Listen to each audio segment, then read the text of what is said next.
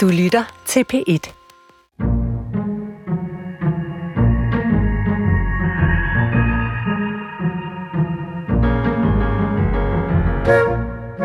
Efter jeg selv har fået børn, er jeg blevet klar over, at horrorbøger og film som for eksempel Ondskabens Hotel, Exorcisten og Alien i virkeligheden slet ikke handler om fremmedartede, morderiske stjernepsykopater eller djævlebesatte børn eller livet i det ydre rum, men blot om det helt almindelige hverdagsliv i familiens skød. For som man siger, de værste ulykker sker i hjemmet. Og det ved min gæst også, og det er netop det, vi skal tale om i dag.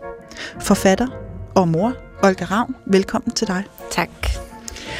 Og også velkommen til lytterne. Mit navn er Alberte Clement Meldal, og du lytter til Skønlitteratur på P1. Men vi starter lige et helt andet sted. For forrige gang, jeg havde den ære at være visevært for min gode kollega Nana Mogensen her på programmet, interviewede jeg den nyudnævnte sekretær for det Danske Akademi. Og han fortalte, at der i akademiet sidder nogle af landets mest prominente skønlitterære forfattere, og deres opgave er at virke for dansk sprog og ånd. Blandt andet gennem uddelingen af en række fornemme priser til andre forfattere. Og nu kommer det vigtige. Sekretæren, som også hedder Lasse Horne Kjeldgaard og er professor i litteratur, kunne forklare, at disse priser ikke bare har betydning for dem, der modtager dem. De har betydning for os alle i det store samfund, fordi litteraturen omgiver os. Naturligvis i de bøger, vi læser, både i skolerne og i vores fritid, men litteraturen er også i tekster i aviserne og på nettet, den er i fjernsynet og i radioen, for litteraturen er med til at skabe det sprog, vi skriver og taler til hinanden. Så det gav mig lysten til, eller jeg følte mig faktisk forpligtet til, at lære netop disse skønlitterære forfattere i det danske akademi bedre at kende. For hvis de er med til at udvælge, hvilken litteratur, der er særlig god litteratur, ja, så vil jeg gerne vide, hvordan de læser bøger, og hvilke emner, der optager dem. Og det er en undersøgelse, jeg gerne vil invitere jer derude ved højtalerne med på. Og du, Olga Ravn, du er helt nyt medlem af Akademiet. Og du er også det yngste medlem nogensinde. Du er blot 34 år gammel. Og, og ved du hvad, det er jo faktisk af ret stor betydning. Fordi man bliver jo valgt for livstid I know. i det danske akademi. Ja. Så du kan jo nå at uddele altså et hav af priser. ja, det er ret vildt, ikke? Det er ret vildt. Jeg skal lige sige til lytterne, at du debuterede i 2012 med digtsamlingen Jeg æder mig selv som lyng, og så har du siden udgivet tre romaner. Ja, Og en digtsamling. tvivl. Ja. Halvanden. En digtsamling og, og det, man vil kalde en chapbog. Aha. Halvanden digtsamling. du er uddannet fra forfatterskolen, og jeg har din seneste roman, Mit arbejde, liggende her, og den handler om en kvinde, der får sit første barn. Det lyder umiddelbart ikke uhyggeligt, men det er det, og det vender vi tilbage til senere. men jeg er jo nødt til at starte med at høre dig, hvad du egentlig tænkte, da telefonen ringede, og Lasse Horne Kjeldgaard spurgte dig, om du ville være medlem af det danske akademi. Blev du overrasket? Jeg er helt vildt overrasket. Altså, jeg blev simpelthen så overrasket. Altså, og jeg tror også, at jeg sagde til ham, men at jeg er ikke alt for ung. Øh, det var faktisk noget af det første, jeg tænkte. Øhm, og så bad jeg ligesom om noget tid til at tænke over det. Fordi at øh, jeg bare ligesom sådan ret... Øh, det var, jeg havde ikke lige...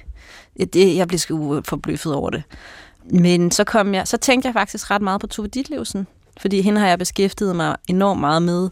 Og en af de sådan, myter, der er om hende, er, at det danske akademi aldrig gav hende den anerkendelse, som hun ønskede, eller et eller andet. Øh, så øh, Hun blev aldrig medlem af der akademiet. var en lang historie om, at hun havde fået at vide, at hun ville modtage den store pris, og så fik hun den ikke alligevel. Og nogen har endda brugt det som et argument for, at hun begik selvmord. Det er selvfølgelig noget pjat. Men, øhm, men jeg tænkte nu alligevel på hende, fordi at det danske akademi, for mig at se, og i den sammenhæng, er meget en figur, som er med til at bestemme, hvad der er litteratur med sådan varig kraft, eller øh, altså, øh, og det synes jeg er et vigtigt arbejde. Og det er også noget, som jeg egentlig har beskæftiget mig ret meget med. Jeg har også været redaktør og prøvet at genudgive nogle glemte klassikere og sådan noget. Så hele det der arbejde med at diskutere eller lægge op til diskussion om, hvilke fortællinger er vigtige, hvilke bøger er vigtige, det vil jeg gerne være med til. Hmm. Jeg kommer til at vende tilbage til akademiet senere i udsendelsen, men som jeg netop har lovet, så skal vi tale om de bøger, du læser. Før vi uundgåeligt selvfølgelig også skal tale om de bøger, du skriver. Men jeg spurgte dig forud for udsendelsen, om du kunne udvælge en forfatter, som har gjort særligt indtryk på dig. Jeg kan lige så godt sige det, som det er. Dit valg overraskede mig temmelig meget. Okay. Ja, fordi det er en forfatter, som jeg aldrig selv har læst, simpelthen fordi jeg slet ikke har nerver til den slags. det drejer sig nemlig om den amerikanske forfatter Shirley Jackson, som skriver altså horror. Ja. Yeah. Simpelthen. Horrorbøger. Ja, det er jo heldigvis ikke så enkelt. Nej, og det skal du fortælle mig meget mere om. Skønlitteraturs medarbejder Sissel Finderup, hun har lavet en meget fyldig præsentation af Shirley Jackson og hendes forfatterskab, som jeg lige synes, vi skal høre, inden vi taler videre. Shirley Jackson er en af USA's mest anerkendte gyserforfattere. Blandt danske læsere vil navnet måske ikke vække særlig stor genklang, men mindre måske, at man nævner Netflix-serien The Haunting of Hill House. Den kom i 2018 og henter inspiration fra Jacksons roman af samme navn, men den oprindelige historie er meget anderledes end Netflix-serien. Mørket i Hill House, som er den danske titel, følger en gruppe af særligt udvalgte mennesker med paranormale erfaringer, som skal undersøge, om Hill House er hjemsøgt. En af dem, den sky Eleanor, som har taget sig af sin handicappede mor hele livet, opdager, at hun har en særlig forbindelse med de overnaturlige væsener i huset. Siden romanen udkom i 1959, er den blevet filmatiseret i hvert fald to gange. Gyserkongen Stephen King har desuden udtalt, at romanen er en af hans yndlings horrorfortællinger, og i 2002 forsøgte han selv at genskrive Jacksons historie til tv-serien Rose Red. Uanset hvilken udgave man får fat i, forsøger den at få svar på spørgsmålet, kan et hus være ondt? Shirley Jackson blev født i 1916 i San Francisco. Hun læste journalistik på universitetet, hvor hun mødte Stanley Hyman, som hun blev gift med i 1940. Det var ikke noget lykkeligt ægteskab. Stanley var hende notorisk utro og forventede, at hun skulle høre på ham fortælle om sine erobringer. En overgang flyttede en af hans elskerinder endda ind hos dem. Ikke desto mindre fik Shirley og Stanley fire børn sammen. Og ved siden af børnepasning, madlavning, husholderi og hvad der ellers hørte til at være kvinde i 50'erne, skrev Jackson. Hun skrev hele seks romaner, to memoirer og mere end 200 noveller. Da hendes novelle Lotteriet blev trykt i The New Yorker i 1948, modtog magasinet mere post end nogensinde før. Novellen om en lille landsby med et modbydeligt morritual fik mange abonnenter til at falde fra, fordi de syntes slutningen, hvor en kvinde bliver stenet, var for voldsom. Hendes mand Stanley, som underviste i litteratur og arbejdede som journalist og litteraturkritiker, tjente langt fra lige så meget som sin kone. Men det var stadig ham, der styrede familiens finanser. Interessen for litteratur, som engang havde bragt dem sammen, blev årsag til splid, som årene gik. Gennem hele sit voksenliv kæmpede Shirley Jackson med sit mentale helbred. Hun udviklede agorafobi, frygten for åbne pladser, blev mere og mere overvægtig og røg som en skorsten. I 1965 døde hun, blot 48 år gammel. Men interessen for hende er stigende, og sidste år blev Jacksons liv filmatiseret i filmen Shirley med Elizabeth Moss i hovedrollen. What becomes of your dear heroine? What happens to all lost girls?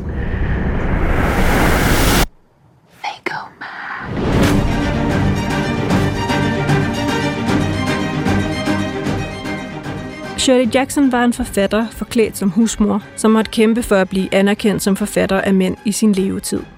I en anekdote lyder det, at da hun skulle på hospitalet for at føde sit tredje barn, blev hun bedt om at sige sin beskæftigelse. Hun sagde, forfatter? Nå, svarede receptionisten. Jeg skriver bare husmor.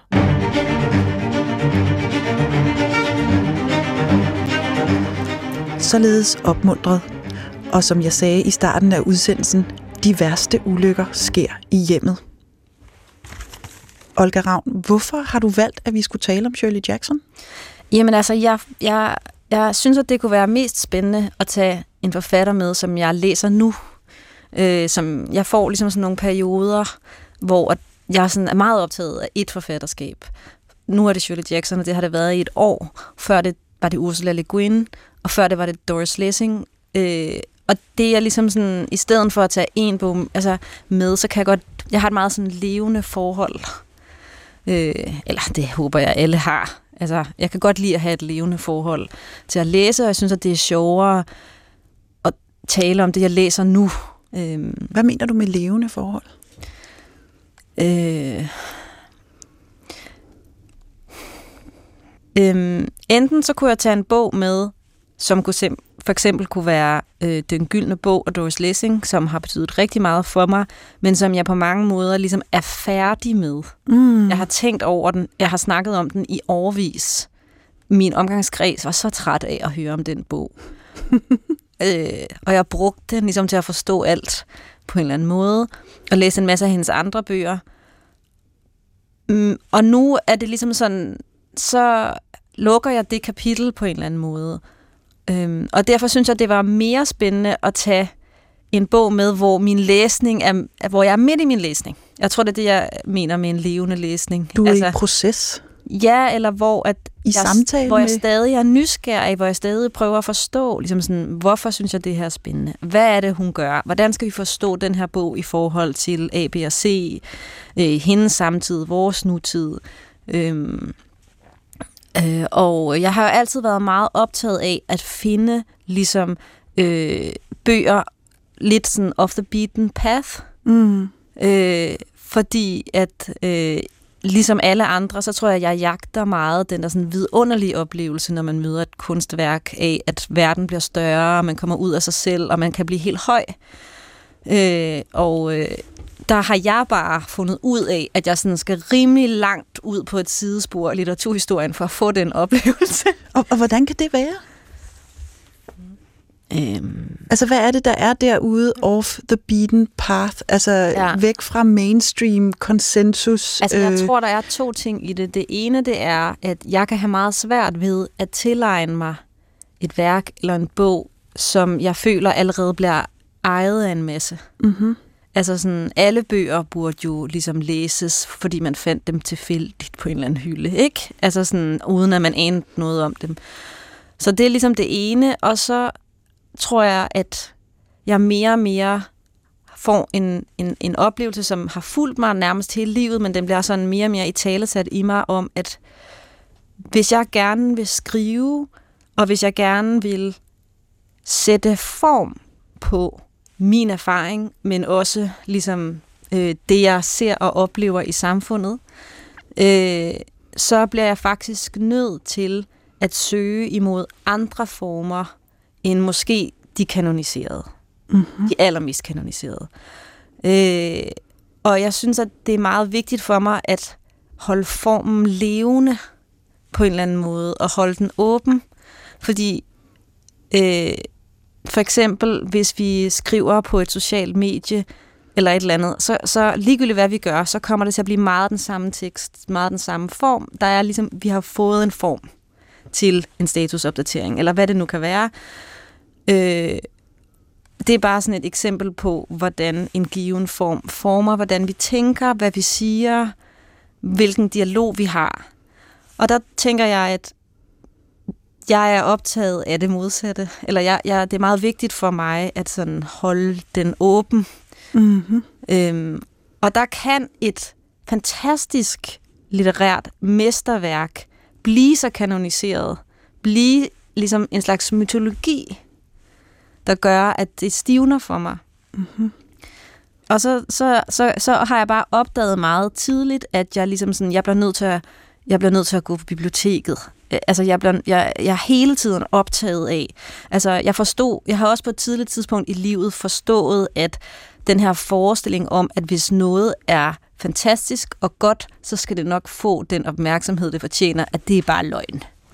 Altså, det oplever jeg bare igen og igen, ikke? Altså, der er jo ligesom nogle idéer om, hvem vi skal være, hvilke historier vi skal fortælle, øh, hvad vi belønner, som bruges i samfundet til at holde orden på alle mulige ting, og selvfølgelig fald, er, ligger kunsten også under for det.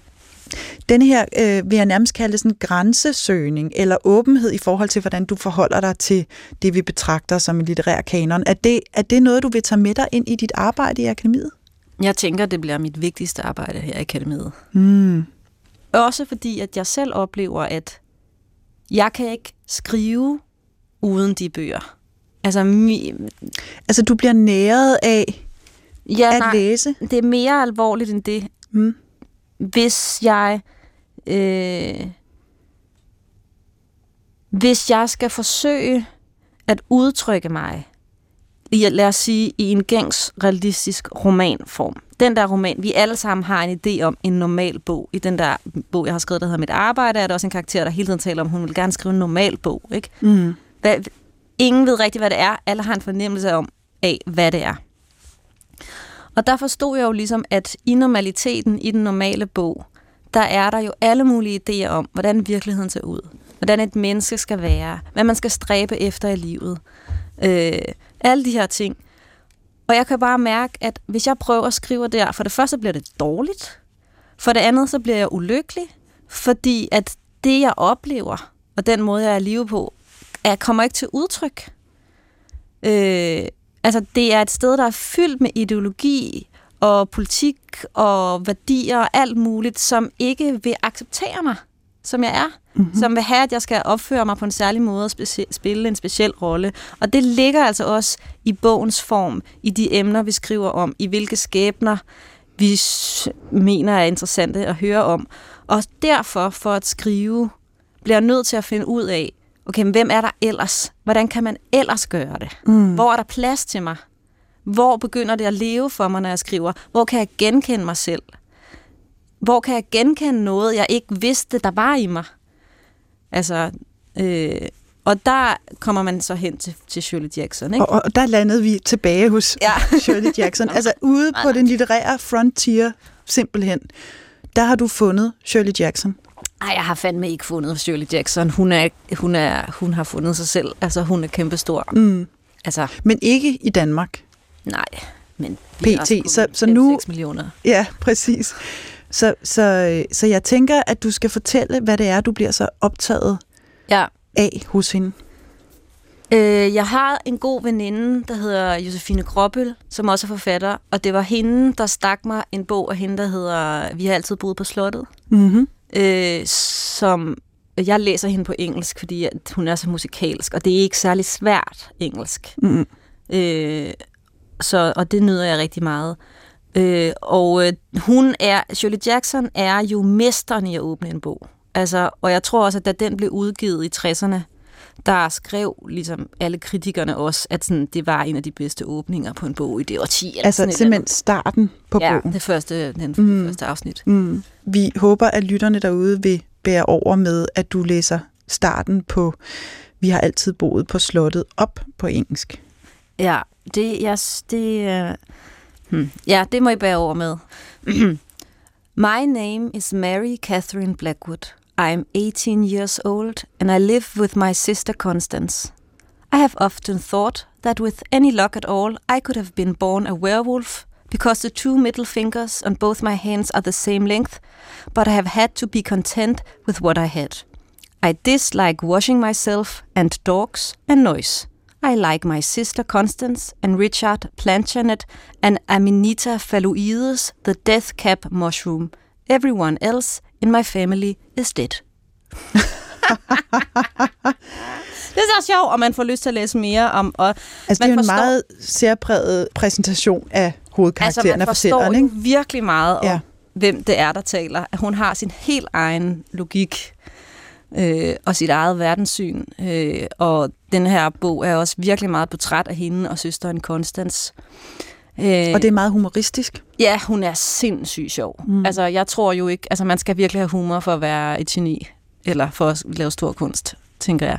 Når du siger musikalitet, Mm. når du beskriver den måde, Jackson skriver på, hvad, hvad mener du så med det? Mm, jeg mener, at hun har en en øh, rytme i sin sætning.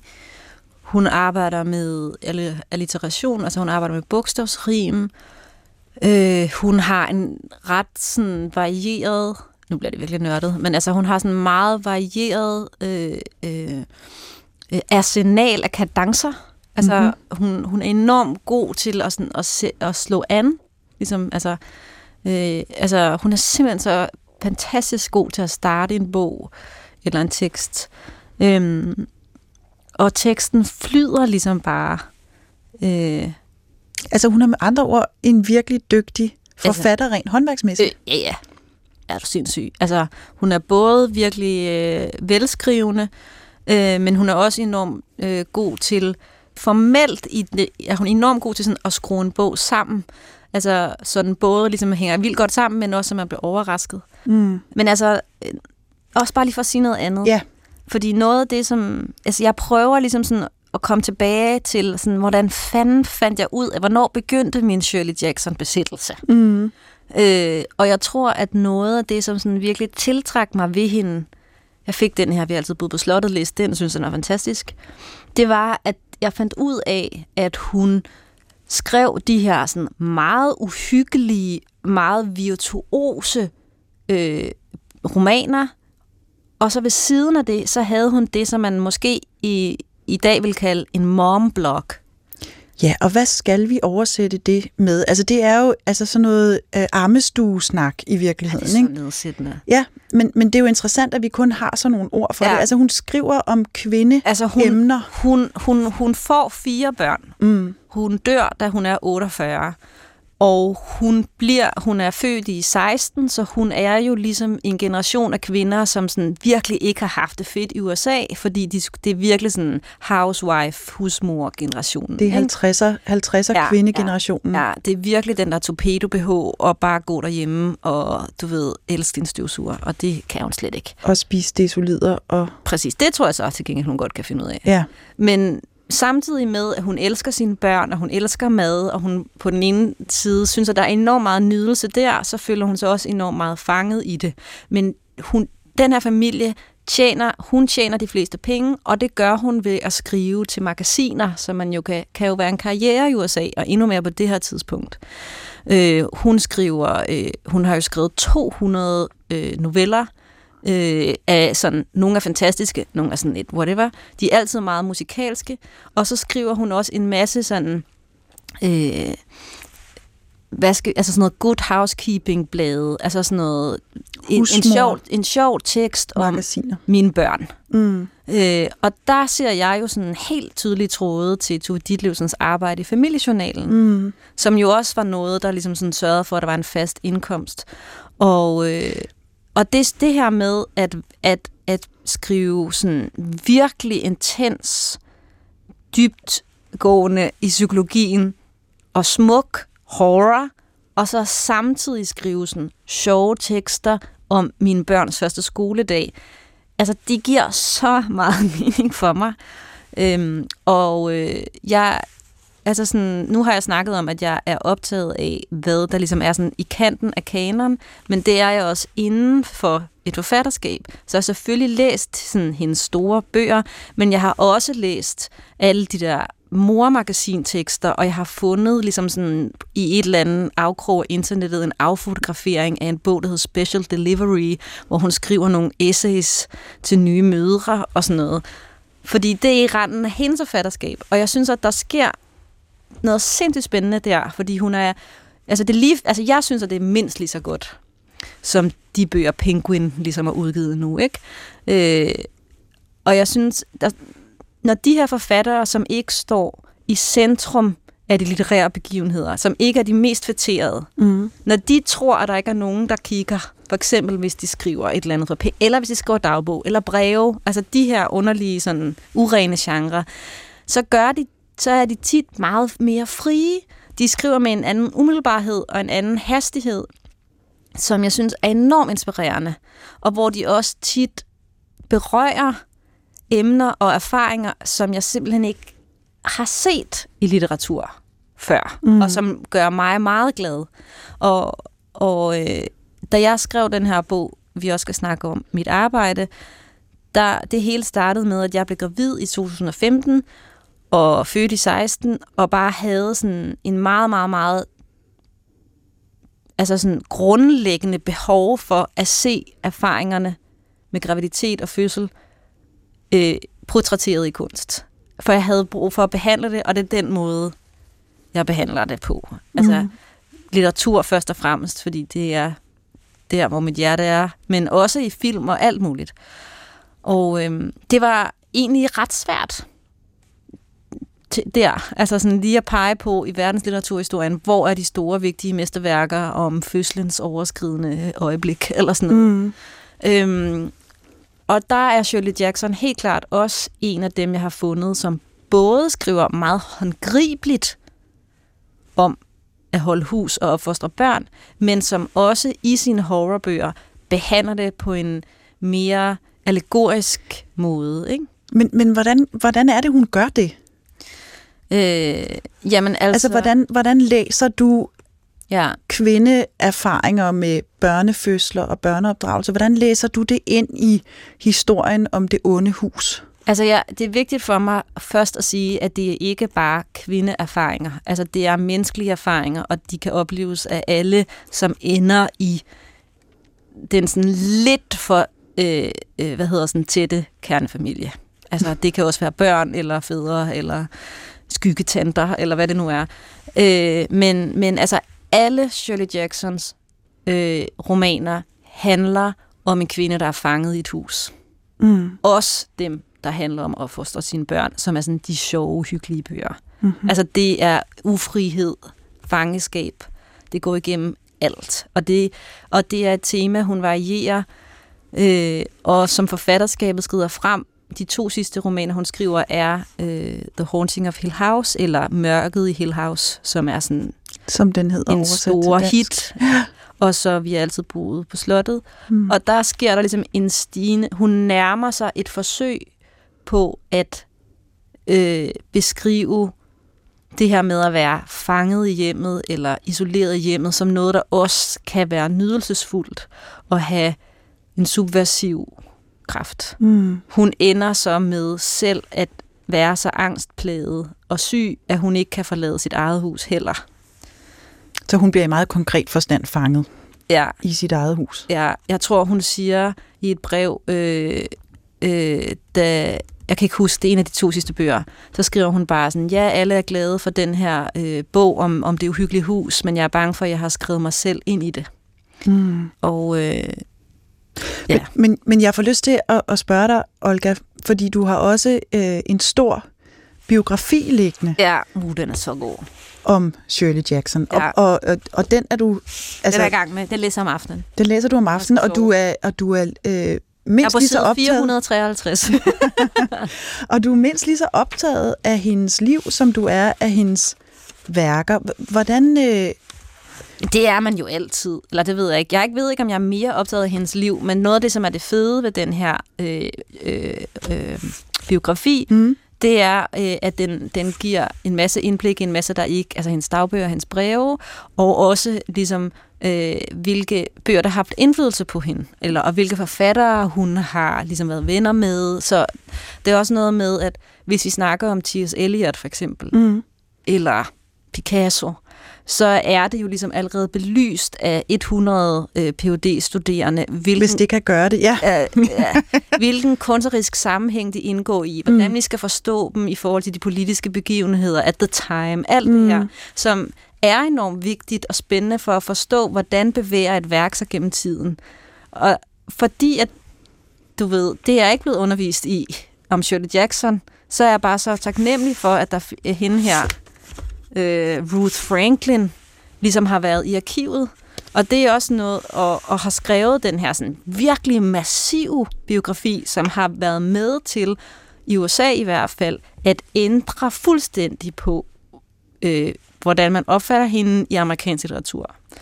Øh, og det, det er jeg meget, altså, det synes jeg er vildt, et vildt vigtigt stykke arbejde, og sindssygt spændende, det her med hele tiden at være med til at genforhandle, hvad er centralt, når vi fortæller historien om os selv. Hvilke mm. historier er centrale? Er der nogle erfaringer, som bliver øh, skubbet til side, som egentlig er centrale for, hvordan verden ser ud. Men, men jeg kunne godt lige have lyst til at udfordre dig lidt på det, øh, for det er helt tydeligt, at du er optaget af forfatternes biografiske Ja, liv. ja, det, det er true. det, det, det kan man også læse om i romanen Mit Arbejde, som vi skal snakke om Ja. lige om lidt, øh, som er din seneste roman. Men, men jeg bliver lidt nysgerrig på lige præcis det, fordi mit indtryk er, at i fine litterære kredse, øh, der er det sådan, at det faktisk er meget vigtigt at opretholde et klart skæld mellem forfatternes eget liv og Altså den deres værker. læsemetode. Ja, altså Ja. at man må endelig ikke komme til at blande de to ting sammen. Ja. Og, og det kan jeg jo mærke, når jeg Ah, men læser din bog, Mit Arbejde, at sådan har du det ikke. Hvor- Hvordan synes du, at forholdet... det, ved jeg, det ved jeg ikke, om jeg er enig med dig i. Nej, okay. altså, men i hvert fald jeg er tror, du vi, op- Jeg tror, vi bliver nødt til at have noget begrebsafklaring her, Ja, fordi ja, ja. det er rigtigt, at man på et tidspunkt, når man læste Herman Bang i skolen, sagde, og den her hovedperson ender med at hænge sig, fordi Herman Bang var bøsse. Og det er jo et kæmpe problem. Det er klart, sådan skal vi ikke læse litteratur. Samtidig, og det er jeg sikker på, at de samme mennesker vil sige, så er det enormt vigtigt for os at forstå, ligesom sådan her så øh, segregeringen ud i USA på det her tidspunkt, at den her roman blev beskrevet. Øh, så selvfølgelig bliver vi nødt til at læse, og det, det skal man også, bøgerne i den samtid, de er skrevet i. Det er det, jeg er optaget af, mm. Shirley Jackson. Jeg prøver ligesom at finde ud af, hvad er omstændighederne. Jeg synes, at det er kedeligt at sidde og tænke, okay, hendes mand var en idiot, så er det nok ham, den Som her karakter beskriver. bygger på. Yes. Altså også fordi, at det synes jeg også er for mindske det litterære arbejde. Mm. Det ville jeg også synes er irriterende, hvis der var nogen, der læste mine bøger på den måde. Så vi skal ligesom forstå, at der er forskel på at sidde og lave sådan en biografisk nøgle, og så ligesom forstå noget om det kompleks af begivenheder, en bog bliver skrevet i. Altså også i en større struktur. Politisk for eksempel. Ikke? Mm. Så når man som læser læser mit arbejde, ja. Altså din seneste roman, hvordan kunne du så godt tænke dig, at man forholdte sig til forholdet mellem forfatter og værk? Øh, jeg kunne godt tænke mig, at man glemte alt om mig. Mm. Men samtidig så ved jeg jo også, at det ikke er muligt. Mm. Og jeg ved jo også, at... Øh, og jeg synes, at det er et reelt begær, man kan have som læser, at man sidder og tænker, kan vide, hvor meget af det her, der er sket i virkeligheden. Øh, og det har jeg også selv. Men som forfatter, så tænker jeg, at det er min opgave at holde læseren i den uro. Altså, vi vil så gerne ligesom have alt på plads, og hvis jeg siger, jamen på side 105, det er sket i virkeligheden, så, så kan du ligesom som læser lægge det væk. Så er det ligesom kommet på en hylde. Og der er jeg jo mere interesseret i at holde læseren i en åbenhed eller en uro. Mm. Øhm, øh, og så, så jeg, kan blive, jeg kan blive enormt frustreret, hvis folk forudindtager, at det er en til en. Og jeg, jeg var også meget frustreret over det i anmeldelserne af den. Fordi der den var nogen, der ikke en til en. ikke kunne skælne, Mm. og i nogle artikler. Og apropos det her, det er, du, du stikker også hånden ind i en webserede, når du taler om Shirley Jacksons biografi, fordi der er en lang og ret interessant diskussion, som handler om, hvordan skal vi læse øh, minoritetsforfattere og kvindelige forfattere, for eksempel for den her generation, som hun er i, som også kunne være Sylvia Plath, og som sagt Uwe Ditlevsen, men også alle mulige andre. Fordi vi har en tendens til, når det er nogen, der lever et liv, som ikke er normalt, eller ikke befinder sig i centrum, så trækker vi faktisk deres biografi meget mere ind for at forstå deres bøger. Mm-hmm. Vi Altså snakker, de to forfattere, du nævner, ja, tog deres eller eget liv. Ja. kunne også være et eksempel. Ja. Ikke? Ah, okay, det var usædvanligt, mm. at man var ude som gay på det her tidspunkt, og, der, og det blev Johannes V. Jensen skrev i avisen, at man ikke skulle læse ham på grund af, at han var pervers. Og det blev jo brugt enormt meget til at forstå hans litteratur, og det er jo et kæmpe problem, øh, fordi at det er en formindskning af værket. Men vi, man kan se, at det også lidt bliver brugt imod forfatterne til at gøre deres øh, kunstneriske arbejde mindre.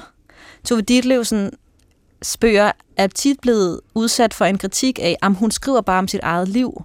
Underforstået. Det er ikke, fordi hun er en stor forfatter. Altså, det er bare, fordi det var en sjov, uh, det var en god historie. Og det er jo noget pjat. Så da mit roman, som hedder Mit Arbejde, udkom, og jeg så så det ske med den bog, der bliver jeg bare meget forbløffet. Og det, det er det skred, jeg prøver, at- jeg, jeg snakker om her. Mm. Så når du siger, at du er optaget Shirley Jacksons biografi, så er der en alarmklokke, der ringer, fordi ja. jeg, jeg kender det. Og jeg har jo også skulle læse i avisen, at øh, jeg tog medicin efter et eller andet. Altså, Fordi- du, du som altså, person, og mig, Olga, Olga Ravn, har tog oplevet- medicin. fordi at der er en karakter i min bog, der gør det. Mm.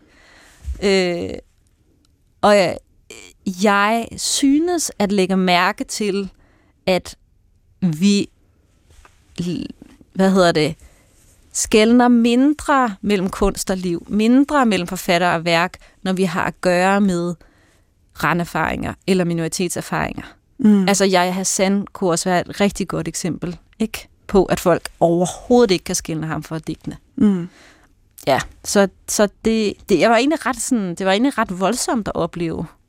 Altså, Modtagelsen af, ja, ja, af din det, bog. Og det var sikkert kun sådan noget fire steder eller et eller andet, men man er jo ligesom så følsom, eller jeg er så følsom. Jeg bliver også meget sådan vred over det. Mm.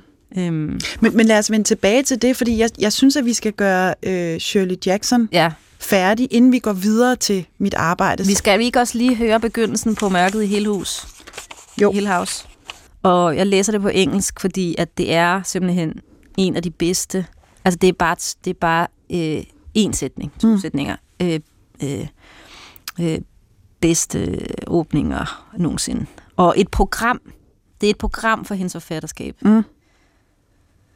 No life organism can continue for long to exist sanely under conditions of absolute reality. Even larks and katydids are supposed by some to dream. Og det er jo egentlig en... Kan du oversætte det sådan lidt? Øh... Ingen levende organisme kan fortsætte længe med at eksistere med fornuften i behold under forhold af absolut realisme eller absolut virkelighed. Selv lærker og spurve øh, skulle efter sine drømme. Altså, det er jo så svært at oversætte. Men, men hvad, hvad er det, det betyder? Altså, hvad får du ud af det? Jamen altså, jeg går meget og tænker på, hvordan øh, former jeg bedst det at være et menneske på planeten Mm. sprog. Mm. Skal jeg forsøge at antage, skal jeg antage, at sproget er usynligt? At jeg kan beskrive tingene en til en, og på den måde komme nærmest, hvad det vil sige at være levende på jorden? Eller skal jeg i nærmere grad bruge drømmenes sprog og tro på, at øh, når vi skriver, så er det faktisk et andet materiale, end når vi taler sammen. Man, man, man kan være tilbøjelig til at tænke, at det er det samme, men det er faktisk et andet materiale. Mm. Skriftens sprog. Så skulle jeg hellere, ligesom Shirley Jackson, øh, lade, du ved, der, det, hun er så god, for der sker faktisk ikke nogen overnaturlige ting, men det kunne godt være, at de skete. Altså hun er så god til at gå på den der knivsæg, ikke? Er det bare øh, en sindssyg dame, eller er der et spøgelse? Ikke? Øhm, og, og det er jeg meget, meget optaget af, fordi at jeg er tilbøjelig til at tro, at vi tildeler realisme og vores forestilling om virkelighed. I Norge taler man om virkelighedslitteraturen, mm. eksempel Karl Knausgaard. Mm. For meget ligesom plads.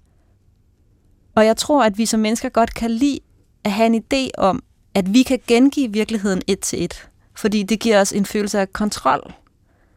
Af at vi ligesom er herskere over øh, verdenen, fordi vi kan ligesom sådan fange den med form og sprog. Altså næsten med sådan et slags videnskabeligt. Ja, altså det her Blik. med, at sproget er et til et. Mm. Ligesom. Øh, og det tror jeg for det første ikke, at vi kan.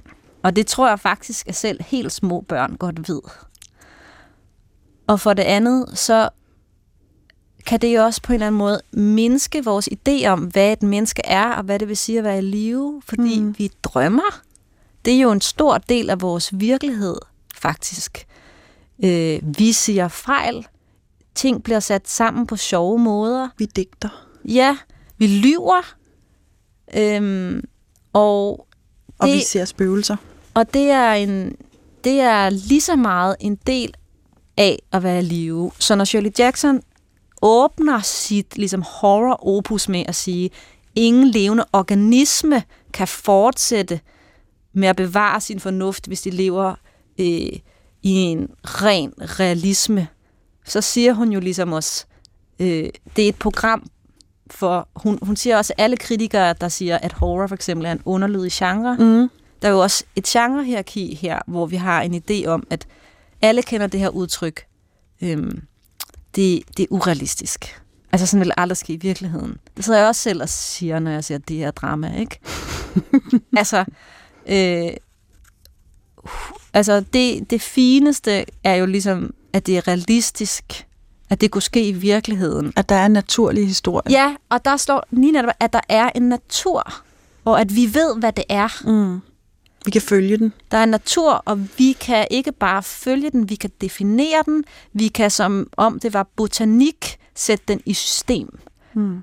Shirley Jackson siger, man kan ikke bevare ligesom sin sanity, sin fornuft i sådan en her realisme. Selv spurve drømmer. Uden den, altså drømmende sprog, uden ligesom alt det andet, der også er en del af livet, øh, kan vi ikke eksistere. Og det bliver et program for hendes romaner. Mm. Ja. Men, men som jeg sagde i starten af udsendelsen, så har sådan nogle rigtig uhyggelige film som Alien og Exorcisten og øh, øh, Ondskabens Hotel, de har fået en helt ny betydning for mig, efter at jeg selv har født og har fået en familie, fordi jeg pludselig ser dem i et fuldstændig andet lys. Og hvis man nu for eksempel sidder derude og ikke lige har set Alien af Ridley Scott for nylig, så kan jeg jo fortælle, at den handler om et meget invasivt rumvæsen, som Altså øh, en alien, altså en alien, som eftersom det er det, filmen hedder. ja, som voldtager øh, mennesker oralt og lægger Altså æg nede på deres i, ansigt. på deres ansigt, ja, og lægger æg nede i deres maver, øh, for at dens unger kan blive øh, roet ud simpelthen. Ja. Og, og så eksploderer maven, øh, når, når de er øh, fuldvoksne aliens, altså når de er klar til at komme ud i sådan et blodbad. De er jo ikke fuldvoksne, de siger jo sådan baby de unger, de unger, de, fuldvok- de, de er klar til at komme ud og leve Ja. udenfor Og så vokser de virkelig hurtigt. og så vokser de sindssygt hurtigt, og så slår de alt ihjel omkring Ja. sig. Ikke? Det, det er en meget hæftig film, men, men, men den har og den faktisk... ligner så en fuldvoksen 100% en penis. Ja, det må man sige. Der, Så der er det, utrolig det er meget mig, sidder i... Øh, og lægger min seksualitet på det. det nej, der er meget falders hele vejen igennem Ja. den film på alle mulige måder. Øh, og, og jeg, også god. den er virkelig god, og jeg kan varmt anbefale at se den, og, og på en eller anden måde, så holder mine nerver altså til det. Øh, jeg, jeg stejler særligt der, hvor det involverer børn. Øh, Ja. Det har jeg det virkelig dårligt med. Men samtidig, Olga, fordi nu skal vi tale lidt mere om mit arbejde, som er din seneste roman. Og det er en roman uden kapitler, egentlig. Det, det er en roman med mange begyndelser, og så er der mange fortsættelser, og der er også en del slutninger. Færre slutninger end begyndelser, så vidt jeg har regnet mig frem til. Det er jo en slags øh, genre-festival, vil jeg næsten sige. Altså, øh, der er øh, prosatekster, og der er lyriske tekster, og der er en fødselsjournal og en sygejournal, og der er nyheder fra nettet, og der er øh, naturkalender, og der er alle mulige forskellige slags tekster, som ligesom er monteret sammen. Og øh, der kan man jo virkelig mærke, at du afprøver øh, alle typer af skrift, alle typer af tekst, med afsindig interessant effekt. Og det, som jeg vil sige med min lange indledning med Alien, det er jo, at jeg på den ene side synes, at du har utrolig meget ret i, at fantastiske tekster eller historier kan give nye betydninger til menneskelige erfaringer, som vi slet ikke troede var mulige. Men samtidig må jeg sige, at noget af det, der gør allermest indtryk på mig, når jeg læser mit arbejde, så er det blandt andet fødselsjournalen, som jo simpelthen står øh, fuldstændig øh, frit skrabet, som, som sådan en fødselsjournal ser ud uden kommentarer, øh, som bliver monteret sammen med beskrivelser af en hverdag, en mor, der lever sammen med sin mand og sit barn. Øh, det er beskrivelser af de nyheder, som hovedkarakteren læser på nettet. Øh, det er beskrivelser af, hvordan myndighederne taler til gravide, når de skal sørge for, at gravide ikke foretager sig noget uhensigtsmæssigt i forbindelse med øh, at for eksempel at købe nye ting, købe legetøj, den måde, de vasker tøj på, det mad, de spiser osv. Kombineret med det, som i romanen hedder katastrofetanker, som gravide så kan få lige efter de har læst den der type bekymringstekster. Simpelthen fordi der jo opstår nogle meget, meget interessante forbindelser mm. imellem alle de her forskellige mm. typer af tekster. Så, så, så jeg tænker, at i virkeligheden, når du siger, at denne her type fantastiske mm. tekster, som Shirley Jackson for eksempel skriver, altså med, hvor der foregår noget, som måske er overnaturligt på en eller anden måde, måske ikke er det, mm. men der er i hvert fald et rum for det. De kan fortælle os noget om virkeligheden, men det kan andre typer tekster jo også. Altså bageopskrifter kan fortælle os noget om virkeligheden. Mm. Ja, Altså, jeg er glad for, at du siger monteret. Altså, fordi at montagen er jo også virkelig sådan en form, som er, kan gøre noget af det samme som den fantastiske form. Altså, hvis man bare har et fotografi af noget, så fortæller det jo ikke noget. Men hvis man sætter det sammen, men hvis man monterer det med noget andet, så, så begynder der lige pludselig at opstå betydning, ikke? Øhm, og øh, så det er sådan en af de andre måder, man kan arbejde med at holde formen åben på. Jeg tror, at det er øh, et spørgsmål, der løber igennem den roman der, mit arbejde, er meget ligesom, hvordan sige det, som der skal siges med den her bog. Mm. Og det er også fordi, at det er en bog, der handler rigtig meget om skam. Altså, det er en bog, der handler om skam ved at ikke at føle lykke, når man får et barn. Det er en skam ved ikke at kunne leve op til nogle forventninger, man har, som andre har. Skam ved følelser og oplevelser, der er forkerte, eller som man ikke kan forstå. Øh, udskamning fra samfundet. Og øh, det, der, der tror jeg måske, at bogen kæmper med den tanke om, ligesom sådan, vil det være lettere at skrive om det her, for eksempel som horror, fordi at man vil beskytte sig selv lidt mere. Øh, altså, der, det er mindre skamfuldt at ligesom sådan placere nogle følelser i en alien, fordi alle er overbevist om, at så er det nok ikke dig, hmm. eller sådan noget.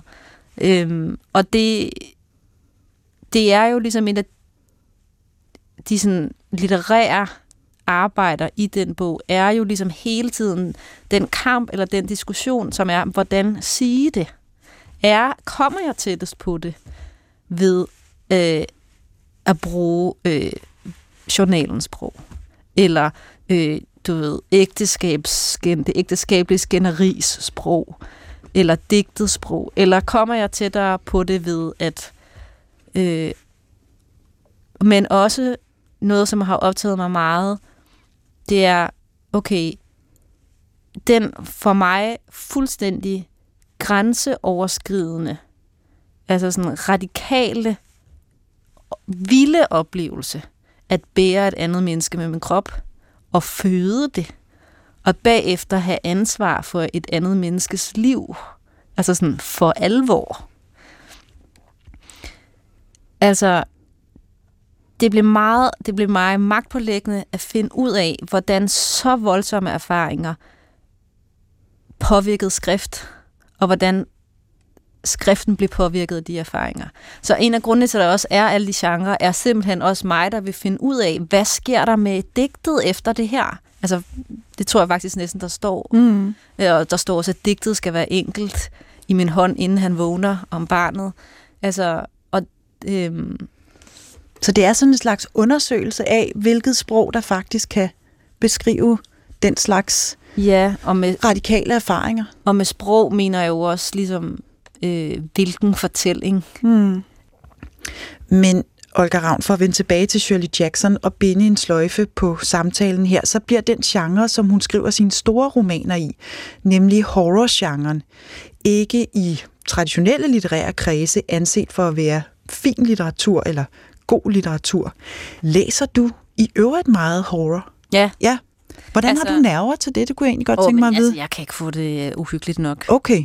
Altså, det må jeg bare sige. Altså, jeg kan godt have det lidt svært med film, hvor små børn skal dø. Mm. Det, det, men... Og så på den anden side. Nej, Altså- altså, men jeg, I love that shit, og Ja. sådan har det altid været. Men altså... Men, men, men jeg vil bare høre dig, altså hvad tror du er grunden til, at man ser ned på den Ja. her genre? Altså heldigvis skal jeg skynde mig at sige, at det er jo noget, der begynder at forandre sig. Mm. Vi ser, at genrer som horror og science fiction, og til dels også romance, begynder at få bredere anerkendelse i litterære kredse. Og det vi snakker om nu, apropos når vi taler om akademiet, Ja, for det var nemlig det, jeg skulle Jamen- til at sige. Altså Shirley Jackson havde jo nok ikke fået Akademiets øh, store pris, hverken dengang eller nu. det kan man jo aldrig sige. Jo, hun kunne da godt have fået den nu. Mm-hmm. Altså, det, Altså i hvert fald, hvis du var ved- med til at det- bestemme. Det, det, det, det, det, det, det kan jeg ikke finde ud af at spekulere i. Nej. Det, det er der mange ting, der spiller ind i. Men altså, nej. Øhm, hvad var det, dit spørgsmål det var? Dit Altså- spørgsmål det var, Hvorfor ser man ned. Ja. på horror som litterær genre? ja.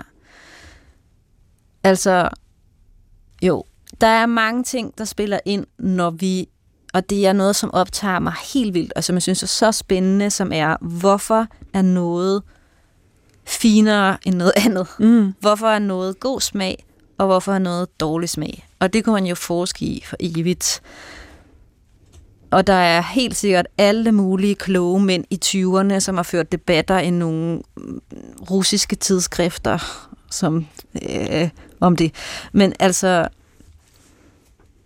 vi har- har jo set meget længe, at der har været højkultur og lavkultur.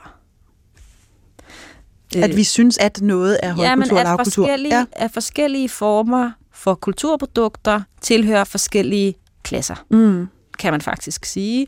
Og måske kan man sige, at der har været en tendens til, at det, som er øh, elsket af den brede befolkning, eller de lavere klassetrin, bliver oftest set ned på af det højere klassetrin, det man øh, ynder at kalde eliten.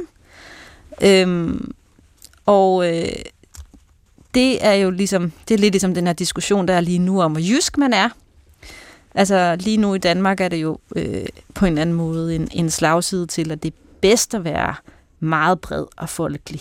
Ikke? Og meget jysk. Altså både Mette Frederiksen jysk, og Inger Støjberg er meget jyske. Og det elitære er ligesom noget smagsdommeri, som er dårligt. Men sådan har det jo heller ikke altid været.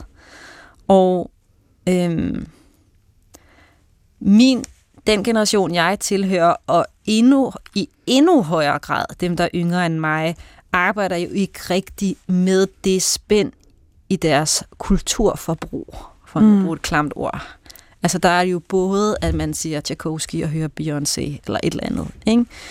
Øhm, men det er ligesom en gren af den diskussion, vi allerede har, som er, hvad, hvilken form for kunst er vigtig for os? Hvad, hvad tillægger vi størst værdi? Øh, altså, jeg, jeg kan jo nogle gange føle, at jeg i, i kraft af at være mig selv er dårlig smag. Mm. Øh, fordi at der ligesom er så mange ting, som jeg godt kan lide, som jeg godt kan se ikke er fine.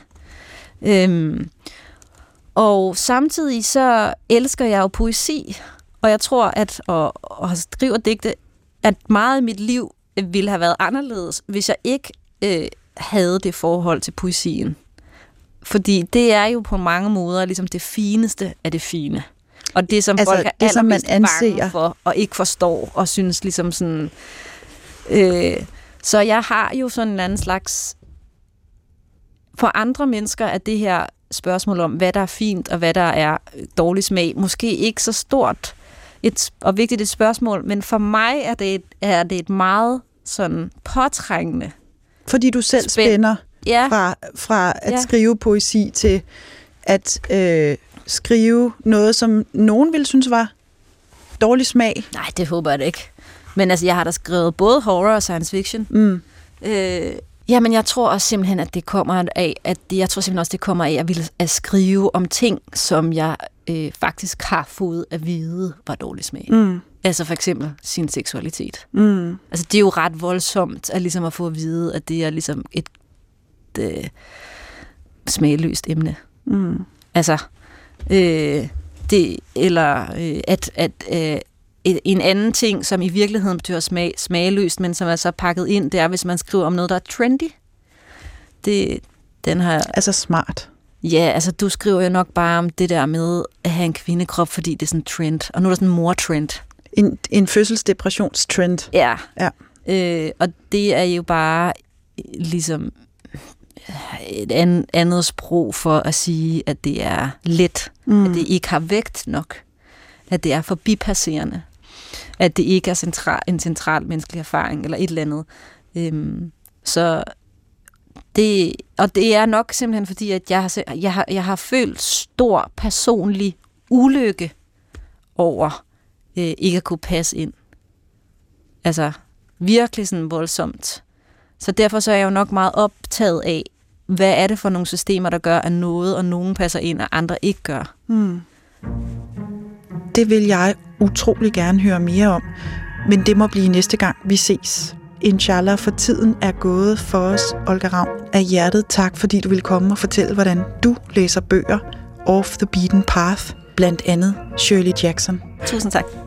Jeg skal nok lige sige, at Shirley Jackson er oversat til dansk. Novellen Lotteriet er udgivet som grafisk fortolkning ved hendes eget barnebarn på forlaget Fahrenheit, og den er oversat af Astrid Skov Jacobsen. Og romanerne Mørket i Hill House og Vi er altid boet på slottet og Fuglereden er udgivet på forlaget Alhambra, og de er oversat af Rebecca Hjelholt Svendsen. Mit navn er Alberte Clement Mildal. Du har lyttet til Skønlitteratur på P1. Tak for det.